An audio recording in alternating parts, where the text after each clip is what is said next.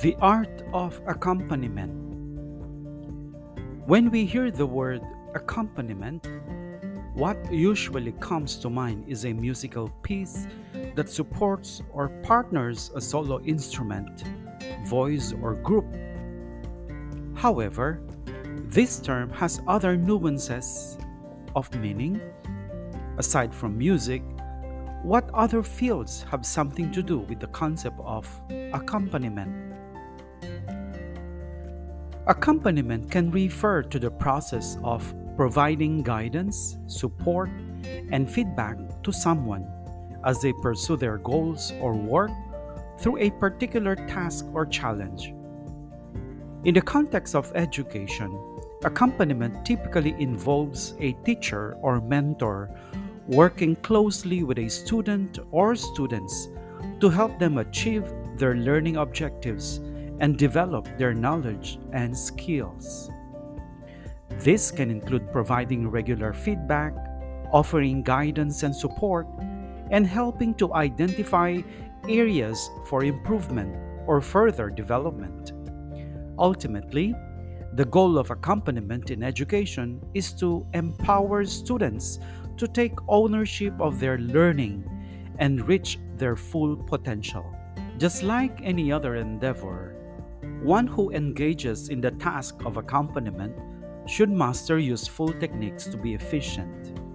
True enough, it's like learning an art, but is there such a thing as an art of accompaniment? As the concept suggests, an art of accompaniment can refer to an educational paradigm that highlights the importance of support and guidance in the learning process. Here, we can look into the role of the teacher as a mentor rather than an authority figure. The teacher's goal is to guide and encourage students rather than dictate what they should learn. This art of accompaniment can indicate a shift away from traditional hierarchical models of education and going towards a more dynamic, inclusive approach that values individuality and creativity. By prioritizing relationship building and empathy, educators can help create a more compassionate and equitable learning environment that benefits everyone involved. One may ask, how can an accompanier be effective and particularly relevant in this task in today's fast paced and ever changing world? We can find varied answers to this question depending on our desired outcomes. But I would like to go beyond the outcomes and look into the whole process of accompaniment. Through a resource booklet I read some time ago, I came across The Art of Accompaniment by Bill Hughes. Here, he mentions three principles that I consider essential if one has to master the art of accompaniment. Although these principles were proposed mainly to people engaged in pastoral work, the way I see it, they also are very relevant in the whole process of education, especially in Catholic education. According to Bill Hughes, accompanying someone on his or her journey is a sacred task. It is a daily walking with someone who has a specific goal to lead someone closer to the heart of God.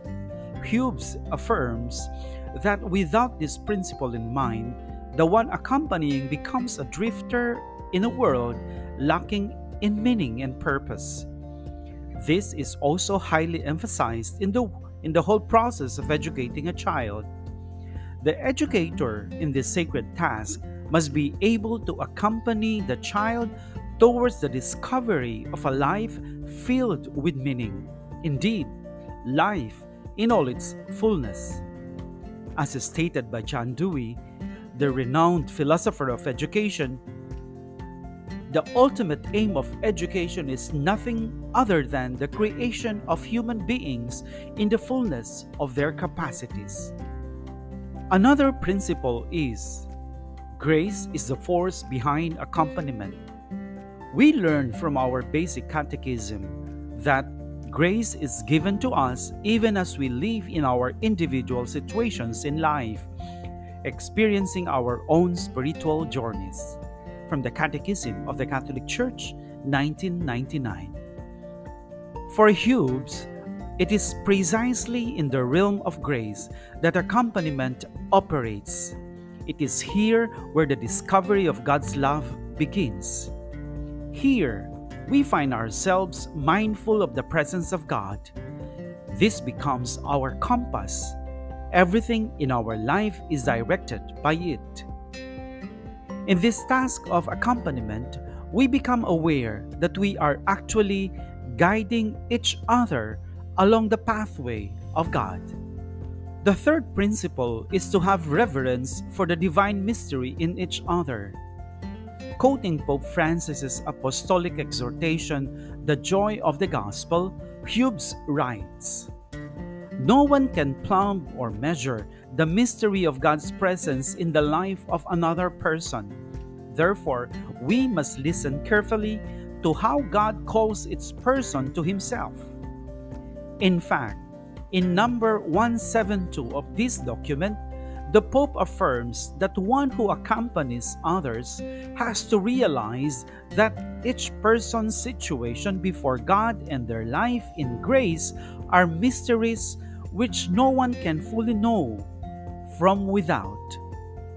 This principle, when applied in the educational process, can greatly help the educator discover the uniqueness of each person and develop high esteem for their abilities, interests, and talents. In this way, each one grows according to their innate design as individuals. It is said that learning is a continuous process.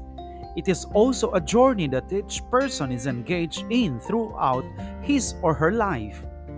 And in this journey, we discover that we can walk together with others who, like us, are in search of growth and meaning in life.